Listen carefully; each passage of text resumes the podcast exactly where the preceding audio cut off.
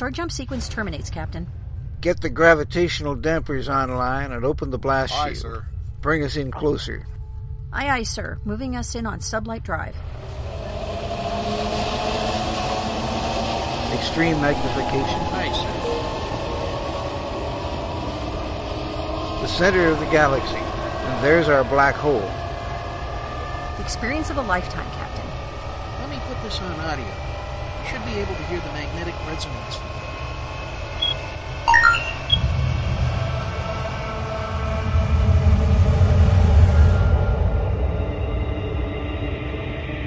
This is it, ladies and gentlemen. The edge of time and space, where the impossible can happen. Welcome to the Event Horizon.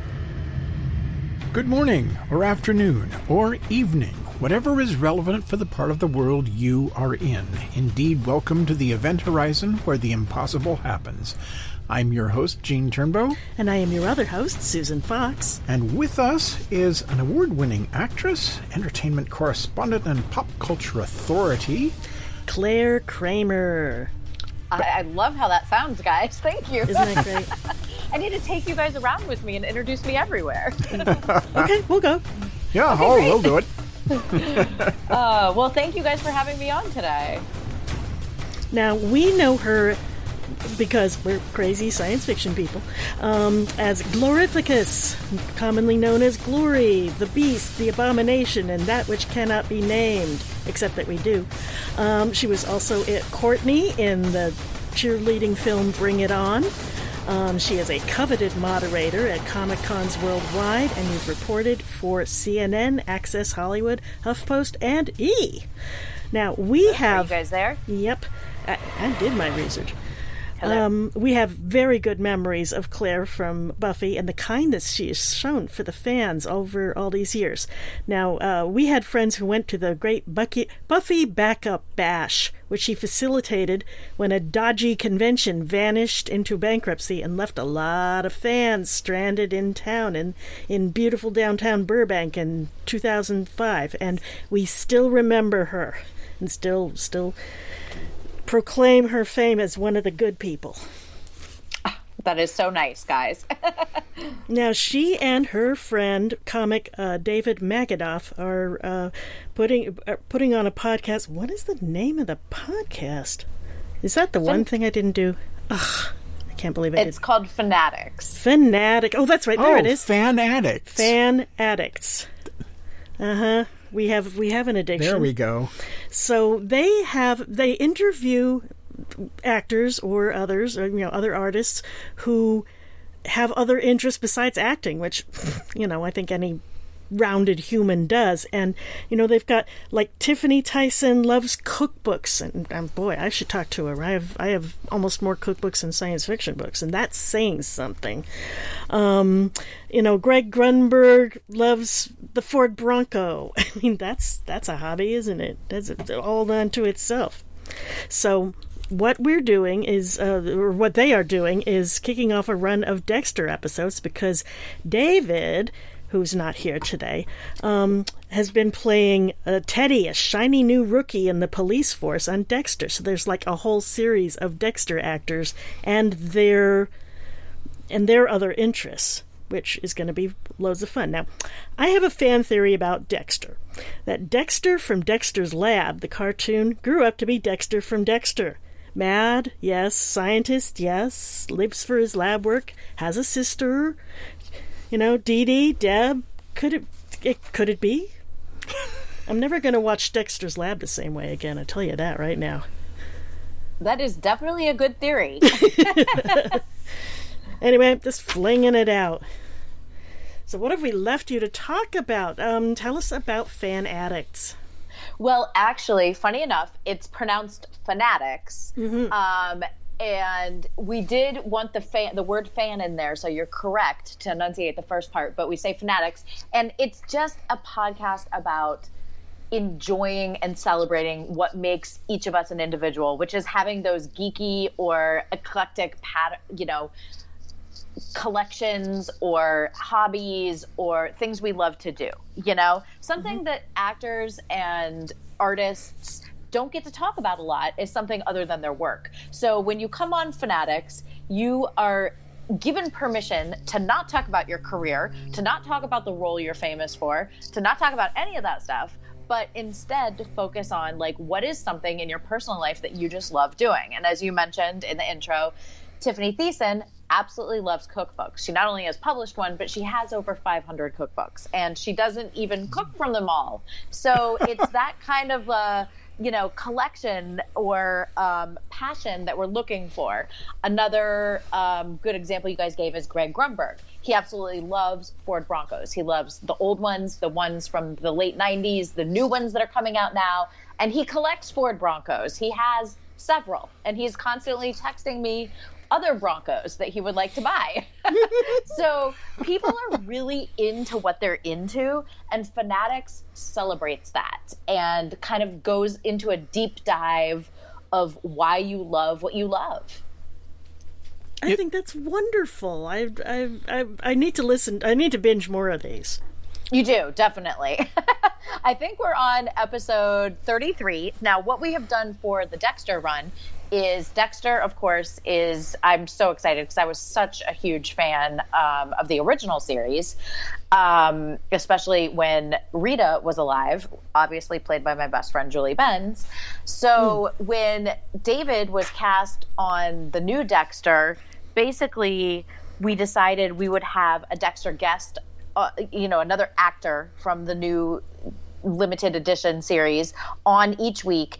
And they would talk about, not the show, not Dexter, not what they're doing there, but they would talk about what they're fanatical about. The only difference is, prior to having the guest on, David and I spend about six to eight minutes recapping and talking about the episode. David, of course, talks from a first-person perspective of what, what it was like to be there, what it was like to be on set, what what interesting things happened. And I talk more from the fan perspective of, like, okay, what's going on with Dexter Morgan now, you know, all these years later after he left Miami and headed up north to live. Wow. I mean, that's there's so much... There's so much that we don't know about the people that we see in the public eye all the time. You know, mm-hmm. like, like uh, um, uh, Dwayne Johnson is a huge Dungeons and Dragons fan. You know, I love like that. that. And you know who else we had on who's a big Dungeons and Dragons fanatic is Deborah Ann Woll, who came on and talked about her absolute love and passion for Dungeons and Dragons. And also she is sort of like become a dungeon master, if you will. Oh, wow. Cool. And is like leading people. She led us after the episode. We're like, oh my gosh, we need to play with you. You're, this is like amazing. And so we got together with her on a weekend and actually did a D and D game, which was so much fun. So yes, I would, I would love to talk to Vin Diesel about Dungeons and Dragons. I'm sure Deborah, Deborah Ann would as well. Yeah. Oh, yeah. Vin Diesel is a huge, uh, huge Dungeons and Dragons player he, as he well. He is said to yeah. have dragged his whole Riddick cast into it. Can you imagine, like, Dame Judith playing a fighter or whatever? I love that. That is the thing I learned about Dungeons and Dragons is it's such a creative process. You know, I didn't, I grew up with, my memory of Dungeons and Dragons is the cartoon, you know what I mm-hmm. mean? Watching it in the eighties and having fun in that aspect, in that world. But I didn't really understand, like, the character building and the sort of creative mind you have to have to play a true Dungeons and Dragons game. So that's really what Deborah taught us in that episode. Anybody who loves D and D is going to love that episode of Fanaddicts. Oh, we got to listen. Oh, yeah. Has that been on yet, or is it in? Yes. The... Okay. And if you go to the website, is We Are Fanaddicts, F A N A D D I C T S dot com. It's actually the best place. To, of course, we're on iTunes and every place else you can get mm-hmm. your podcast. But this is the easiest place to scroll through and look at the thirty-three, thirty-four episodes and say, oh, this one sounds interesting. Oh, I'd like to listen to that one. Oh, I love, you know... Uh, Phil Lamar. I didn't know he was into Batman comics. Or I love Ray Fisher. I didn't know he was super into strategic board games. So that's huh. the best place to go check out everything. It's uh, yeah, I'm I'm constantly surprised by the the the spectrum of things that people. I mean, it's like you were saying, everybody's into something, and it's uh, just it, like regular people, huh? Yeah, it it it makes everybody feel that much more real and that much more like real people to to, mm-hmm. to know these things about them. Well, and it's it's funny because you get someone, you know, a celebrity, if you will, on, and you give them permission to not talk about what everyone in the world wants to talk to them about, which is their career and their roles and how they create their characters and what happened in the set and what was it like to work with so-and-so and you know what I mean and how did you get started and what advice do you have? And you say, forget all that. You've, you've talked about that a million times. We're going to talk about something you love, you know, and they really... the guests really, really open up. And it's just such a fun, fun environment. You, you can just watch it in their face. We had a friend who was going to um, a local school at the airport for uh, to be an airline me- or air- airplane mechanic. And they spot um, Worf. Um, God, I've just blanked on his name. The actor who plays Worf in, in Star Trek Next Generation and oh, uh, Michael Douglas. Thank, Dorn. Oh, Michael, Michael Dorn. Michael, Michael Douglas. Douglas. That you know, would be an interesting I, I could, choice. I could totally see Michael Do- Douglas as a as a Klingon, but no, right? Michael Dorn. That would be great. Who is an air, you know, is a, uh, flies a small plane, owns them. He it was in his contract he wasn't allowed to fly while the uh, while he was working in a series full time because if anybody was going to hurt him, it was going to be them. You mm-hmm. can't do anything dangerous. So it was between series, and he's he's out, you know, flying his plane or whatever.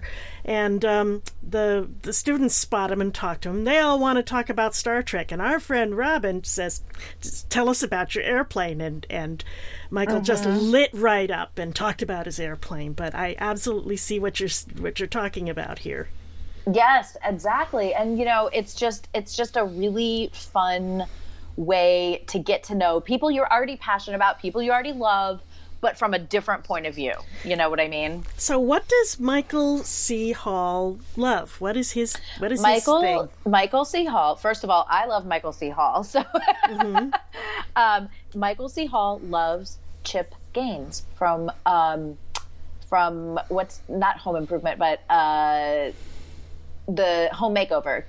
Home, Fixer-Upper, that's what it is. Oh, they have they have their line. Chip and Joanne Gaines have their, of course, famous line for Target, and they're really infamous with Fixer-Upper. They've gone on to do other things. Michael is obsessed with Chip Gaines and like his positivity and the fact that he is just a really bright influence in the world, you know, and and to see Michael idolize someone like Chip is just, it's so amazing because so many people obviously idolize Michael, but Michael just, he just really loves Fixer-Upper and he loves Chip on that show. And so that was, that's what he's fanatical about. Another fantastic episode. That was episode thirty. Yeah, well, kicking who, off our Dexter. Who wouldn't be? I mean, you know, it, it is, I keep going to home improvement stores. I haven't been approached by a T V crew yet.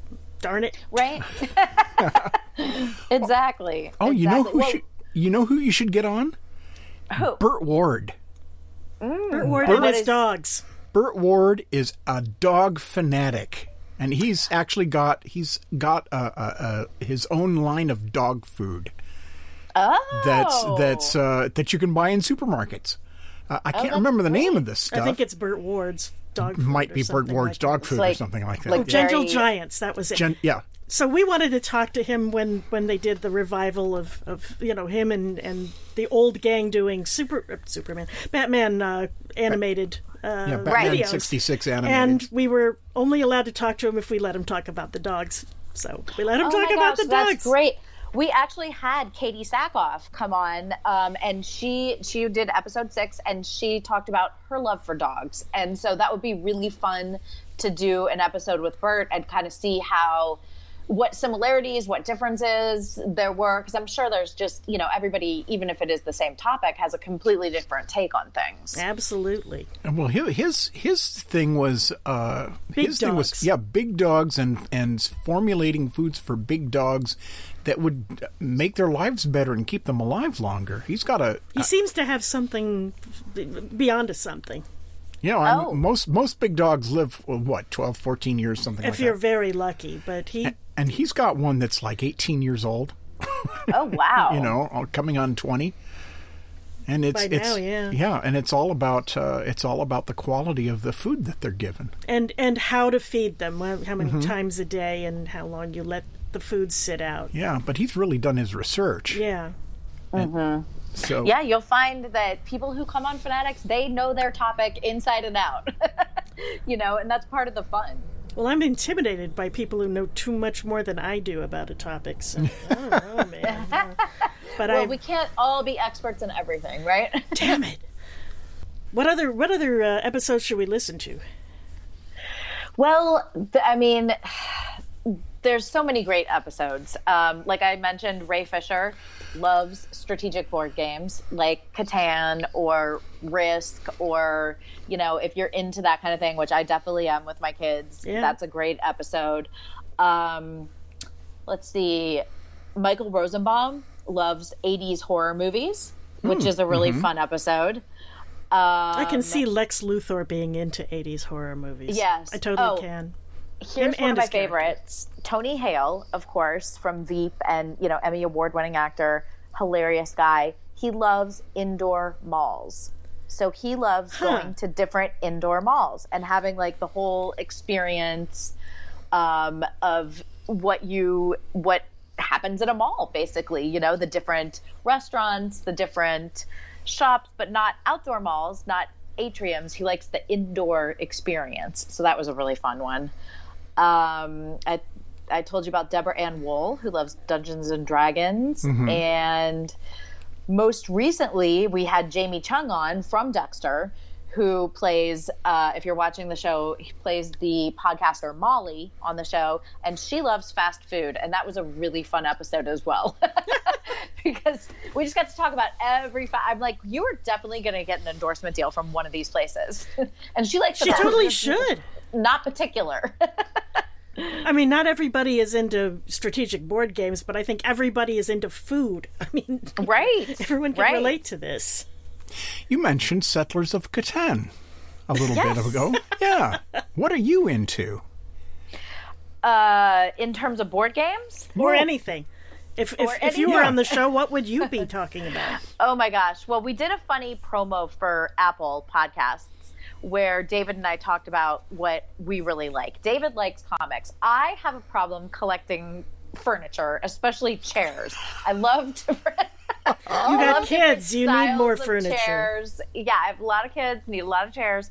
But it's kind of... I had to do an edit after. It was really funny because I think when we did the promo, I had like twenty-five or thirty chairs in the promo. And I'm like, oh my God, Claire, what is wrong with you? You have got to like edit these down. So, so that's awesome. I have done a little bit of editing, but I, I love, love, love like furniture, chairs. I also collect cloisonne. Are you familiar with cloisonne? I've, yes, I have a friend who does that. I'm, in okay. fact, I'm holding one in my hand at this very moment. Oh my God, that's crazy. Um, yeah, so I love cloisonne. I you could turn me loose at like an antiques mall or even a thrift store, and I would be just as happy as if I were shopping at Barney's. You know, I don't care. Like I just love interesting things. There's I'd the, the thrill happy. Of the hunt, I think, really comes into it. And you've got a really good enamel piece, man, you know. That is art. Yes, yes, absolutely. And with cloisonne, I have everything from like this little cloisonne owl that I keep my Q-tips in because the head comes off and it's perfect for Q-tips ah. to like dishes, candlesticks. I have little boxes, everything. Have you thought about making your own cloisonne? I have not. No, I ha- but I'm open to it. Uh-huh. If you can draw at all, you can probably do this. Yes. Well, okay, and it, that's interesting to know. How? Uh-huh. So what would you suggest in terms of, do you make cloisonne? Uh, no, I don't, but I used to work at, uh, there's there's this hobby shop over on... Um, oh, no, they closed. They clo- they're all, they're already gone? They're gone, they're gone. Oh, uh, no. Our place our place that sells supplies uh, just, just closed, Kidcraft, and they had the, the copper or, or brass, you know, that you bend into shapes mm, to put, yeah, mm-hmm. and the uh, enamel stuff that you melt into mm-hmm. it, and the, and, and the and little the kilns that right, you the put little it kilns. In. They yeah. had they had the whole thing, and yeah. uh, uh, so I, I worked there way back in the day. It was like my first real job, uh, mm. you know, my first real full time job, and uh, uh, it's there. There's some new stuff to learn, you know, like. Uh, um, like bend, bending the wire and getting it in, into shape and and uh, uh, soldering it all down onto the backing and, and doing mm-hmm. all of that. And you have to use silver solder because, you know, the heat required to do uh, cloisonné is enough to melt regular solder, you know, regular lead solder. Right, so right. you have to use silver solder. And, uh, yeah, but there's all of the of the tools and parts are available uh, at uh, at some of the better art supply stores.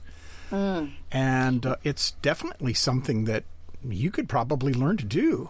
Wouldn't I think awesome? I'm going to take you up on that because, you know, I really also, I was just thinking while I was doing yoga earlier today, I was like, you know, I think I'd be really happy if I just could do a lot of yoga, like act when I felt like, you know, taking on a project and uh-huh. then have a craft room. So I think that I, I'm definitely interested in what you're saying. That is something I may explore.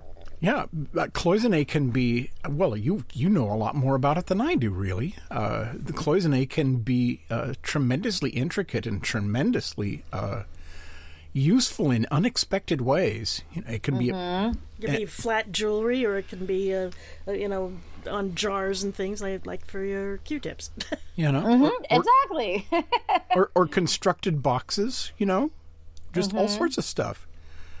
You could make, with with your knowledge of it, you could probably make some museum pieces. I mean, your beloved friends will, will treasure the, the things made by your own hands forever. Right. Oh, my gosh. Yes. Okay, that's my challenge. What What about you guys? What would you have on if you were... Um, If you were going to be on Fanaddicts, what, what topic would you discuss? Well, I'd, I'd revisit the cookbooks, and I think uh, Tiffany is cute. And um, five hundred cookbooks, that's cute. I've got about mm-hmm. I've got about two thousand. Oh, my gosh. Yeah. Yes, and do you do you cook from them? I have cooked from at least... You, well, mostly, yeah. I don't I, I don't dip into the internet that much. I've got all the these books. I've got favorites. I, I've got mm-hmm. some collections, some, you know, literary cookbooks and um, uh, historical cookbooks. I, I I used to be on the board of the Culinary Historians of Southern California in their hospitality committee, and every time oh, wow. I would have a, a lecturer on some topic, I would have snacks that tied in with it, and that was always a challenge. Oh, so out of your out of your cookbooks. What is your favorite? Do you have like a favorite five or favorite go-to or go-tos for different occasions? Well, go-to would be uh, The Joy of Cooking. That is the um, check manual of the kitchen. If you follow the, I don't care who you are or how stupid in, in cooking you think you are. If you follow mm-hmm. what they wrote out, you will get what they told you you will get. You will, you will get um, hollandaise sauce or, you right. know, you know, difficult cookies or whatever, whatever it is. You know, if you if you get a nineteen seventies edition, you will have full instructions on how to skin a squirrel. Oh, really? My gosh, that is totally true. Wow. Oh my gosh, that's well, crazy. Wow. But that's that is the if if you have to buy one cookbook, that's the one. That's the one. Okay. Yeah. And for my part, uh, I'd say my my latest thing is three D printing. And fabricating oh. things from fabricating things using three D printing and prop making, you know, because I used to do that uh, back in the eighties. I made that's I did, almost too co- close to a career thing. I know. Well, but it's so much fun. It you is know? Fun. And and lately, explain to me how a three D printer works. But you, after you say what you're going to say, lately. Uh, lately, I've the, the stuff I make, I give away to other people as gifts. You know, I make things that people can't get. That they really, really right. want. So right. we know costumers, and you know, there's parts of Han Solo's costume you can't buy over the counter, like the little blivets and you know cylinders and things and pins right. and whatever. And one of our uh, one of our staff writers, uh, Elizabeth Carley, is a huge, huge Star Trek fan, uh, but she's also broke. So I made her a uh, a replica of the phaser. phaser pistols from Star Trek Discovery. Oh my gosh. And it was like detailed down to the knurling on the knobs and, you know. that so kind of where thing. Does the three D printer get its, explain this to me, how does it work? For someone who, you know, doesn't know anything about three D printing, what do you, what do you do? It goes by layers, basically. You, they... you start with a three D model, uh, like uh, something that you'd make in Blender or Maya or uh, uh, Autodesk uh, Fusion three sixty, you know, drafting software. And uh, you send it to software called slicing software. And what this does is it cuts it up into layers. Uh, and when you send it to the printer, it prints one layer at a time, and it builds up the object from the raw material that you feed into the printer. So it's from the bottom to the top, and it's... And, and it builds up the whole thing in layers that are as fine as two hundred fifty microns. So, so how does it, what does it use as its template well, or the, well, its guide? Well, it it uses the it uses the geometry that uh, that you sent you know, that you uh, sent to the uh, slicer. It comes from three D models. You know, like the mm-hmm. the description of the vertices and polygons that make up the three D image that you would, you know, like something like from a video game, for example. Normally you would display that on the screen and it would be animated and this kind of thing, but you can also take that same data and slice it up and print it out as a three-dimensional real object. That is crazy to me. Yeah. And then basically that, that, they have this plastic... really crazy. They've got this plastic goop, this um, you know, a liquid resin or meltable plastic filament, and um, it just makes this in plastic in different colors, any color. You can paint oh. it when you're done, but... So how long does it take to render, like... Like, let's say you were three D printing a Rubik's Cube. Could you do that? Oh, yes. Absolutely. Okay. Yes. And how long would that take? Well, it depends It's on... hours. Yeah, it's it's measured in hours, uh, and it depends on which three D printer you use and how big it is.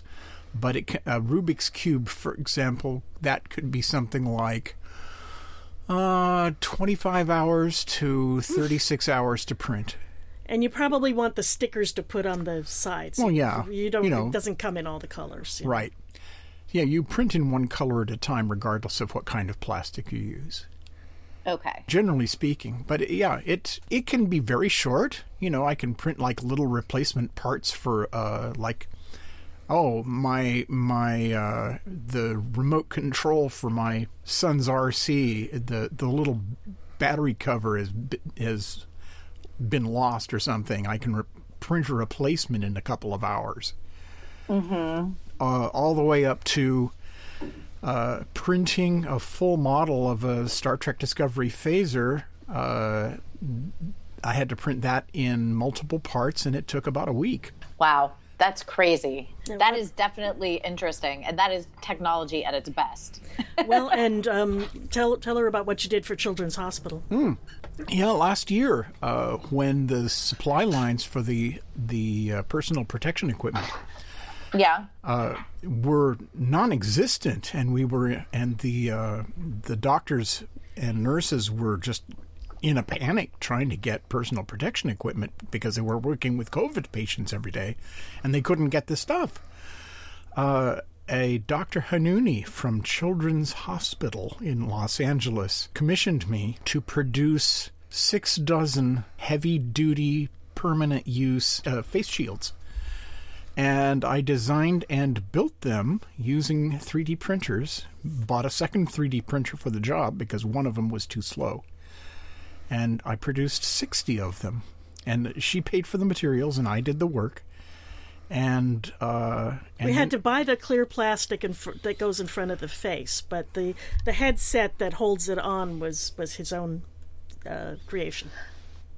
And, uh, yeah, we three D printed the stuff. I had to, the, the clear plastic for the face shields, I had to order from Ohio because every single source in Los Angeles County was tapped out. Wow. That's, that's intense. That's crazy. And how long did one of those masks take? Oh, I'd say one of them took nine, nine hours to print on average. Wow. So that... and I, I had to have two printers or I'd never have gotten through it. So right. I had two printers working night and day, night and day, night and day for about a month. Wow. I am speechless. That's crazy. I've always been amazed with three D printers. I don't, yeah, I, I haven't really had a clear understanding. So thank you for that lesson. Yeah, it's like having, you know, it's like having the replicators from Star Trek, except a lot slower. A lot you know, slower. A lot, right. lot slower. Well, I mean, it, they can't give me lunch either. Right. I just want to go up to a slot in the wall and say, I'd like a chicken sandwich and coffee. And and, and with and luck, it... it wouldn't come out with tribbles all over it. Well, that's true. Yeah. Right. But what have I got looking around here? I see Star Wars lightsabers. I see Star Trek stuff. I see uh, My Neighbor Totoro stuff and a, and a evil goose with... Oh, and the whole Holy Ark from Raiders of the Lost Ark. Yeah, I have got, I've got a miniature model of the Ark of the Covenant here on my desk, and it holds my S D cards. Oh, that's great. That's funny. And it's gold. It's, yeah. It comes in a very pretty gold tone. They It comes in okay. colors. So I think we've established cookbooks and three D printing. You know, we haven't had anyone come on and talk about three D printing. So oh. that's that's something. I actually do have a friend, now that I'm thinking of it, who is... I would say fanatical about that, but he has not been on the show yet, so you would be the first. Yeah. Well, well. Is that an invitation? Uh, sure. Okay. Do it. Yeah. Oh, I'm up for it. Yeah, and I've got uh, yeah, I've got other hobbies as well. I'm also a, a musician. Oh, that's amazing. Back, yeah. back when he was working for the special effects studio, he, he had a weekly guitar class, and it was kind of zero to Blackbird in nine weeks. Oh, wow. Yeah. That's great. I took people from, I don't know how to hold a guitar, to, oh, I can play Paul McCartney's Blackbird in nine weeks. That is great. Blackbird is one of my else? favorite songs. Oh, yeah, they could play other things, oh, okay. of course. Yeah. A few. Yeah, I, I did it once, and then I, I said, hmm, well... Um, maybe they're just really, really good, and that was a fluke. So I ran the class two more times, and I succeeded two more times. So, oh my gosh, I love it. Well, that is amazing. So yeah, I, I worked for Rhythm and Hughes for like ten years. Wow. R- Rhythm and Hughes Animation Studios, and worked on some worked on some films and have some screen credits. That is great. I love that. Well, I think we'd probably still go. This is actually how we kind of get people to decide on their topic. We have them mm-hmm. throw out a couple things, and then we think about like the episode and like which would kind of be the most interesting for our listeners. So I think with mm-hmm. you, we'd probably stick with three D printing, but I love that you have a variety. You know, I, I didn't want to make the show about us, but you have demonstrated your method here, which I think yes. is some somehow turns it back on topic. Yeah, that's, uh, that's a funny quirk, but you're right. Mm-hmm. It worked. Mm-hmm. Yes. What else are you working on? Are you, you know, have you got any acting jobs coming up that we, we can see you in? Let's see. Right now, coming out of COVID, I have not taken anything. Um, I'm I am looking now, so I will mm-hmm. start working uh, again. But I kind of took like the last. Truthfully, I was homeschooling four kids. Oh, um, that's a lot of kids. So it was not a good time for me to, yeah. you know, do other things. But that being said, now I am definitely ready to, you know, I was just kind of like working on my December, January goals, and getting back out there and finding a good project is part of that list for sure. Homeschooling four kids must be a real challenge. Well, I'm not doing it anymore, thank goodness. Um, well, school's back in in this part of the world, so yeah. And school is back if, in. And they're all for school age, so. Yes, they are. Last year, when they were home for a year, they were in uh, first, third, fifth, and sixth. Oh, my word. So we partnered up with a couple other families and did a pod at the house where we had a tutor come in every day. They go to private school, so their schools were still, they were doing Zoom for the normal duration, eight to two of a school day. Um, but we had uh, a pod leader come in every day, and she would help them all do the Zooms. They we rotated who provided lunch for the group every, um, you know, so Monday one family was responsible, Tuesday another family, and just made it work because otherwise, the, you know, people who have jobs can't, you can't be a full-time homeschool teacher and also, you know, do your job. Yeah, I hear you. Was, I work from this home. This was our and, solution, yeah. yeah. You must have learned a great deal about education and being an educator during that process. Um, I learned that that I, I had a renewed respect for educators, and I learned that I was very happy with my kids going to school. I hear you. I hear you. Because this wasn't your career, really. No. So, yes, it was an interesting time for everyone. I think um, hopefully we're on our way out, but... You know, I can't was, even was... imagine sitting in, you know, in a Zoom for six. I get squirmy after an hour of Zoom. Well, you know, they, they the school that the kids go to, they did a wonderful job of trying to keep things as normal as possible. But yeah, it's it's a challenge for sure. Yeah. Well, that's very cool. I personally can't imagine trying that, and uh, I applaud your courage. Well, you know, that's... you've you've got a son taking classes, by, you know, college classes by uh, well, yeah, Zoom, and frankly, I think he's doing better on on Zoom than he was in person. Oh yeah, well, you know, and and it helps that it's something he's interested in. He seems to have a real spark for computer programming. Yeah. So. Yay. Oh, that's good. Yeah. Yeah, and and uh, he's also a uh, dungeon master. And Dungeons and Dragons, and somehow I think whatever he does in life is going to have something to do with communications or storytelling or if he could get making... a job, a full-time job as a dungeon master, he'd be happy as ever, you know. We played with him for a while, and uh, uh, yes, you know, and we got to be creative. You know, instead of fighting lizard men, we, we invited them to drink with us, and lizard men really can't hold their brandy, as it turns out. That is funny. It is possible that I may have had better ideas than to take a shot every time my character did. However, right? Yeah, oh, that's that was... really funny. It was. It was entertaining. It was entertaining for me. I don't know about them. Ladies and gentlemen, we have been talking to award-winning actress Claire Kramer. Soon to be award-winning podcaster, I expect, because Fanaddicts is the best, and you guys have to listen to it.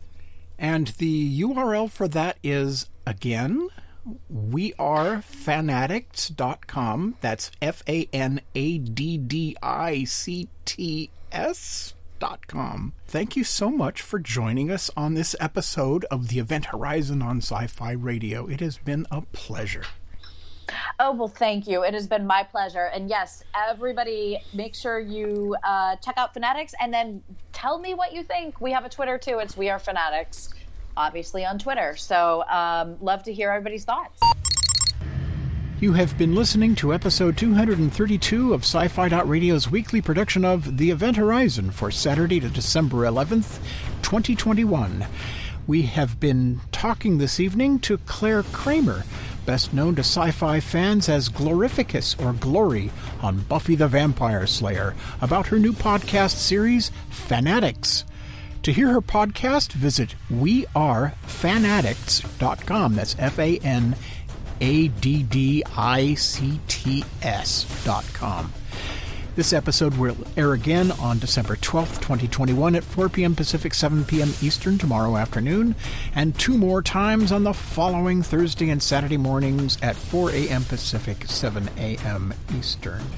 Once all of the airtimes have passed, you will find this episode as a podcast on iTunes, Stitcher, Spotify, Pandora, Google Podcasts, iHeartRadio, and on our own website at sci-fi dot radio. Sci-Fi.Radio is listener-supported sci-fi geek culture radio, and the vast majority of our funding comes from listeners just like you. We are asking you to visit patreon.com slash sci-fi radio and pledge five dollars a month to help keep the station on the air.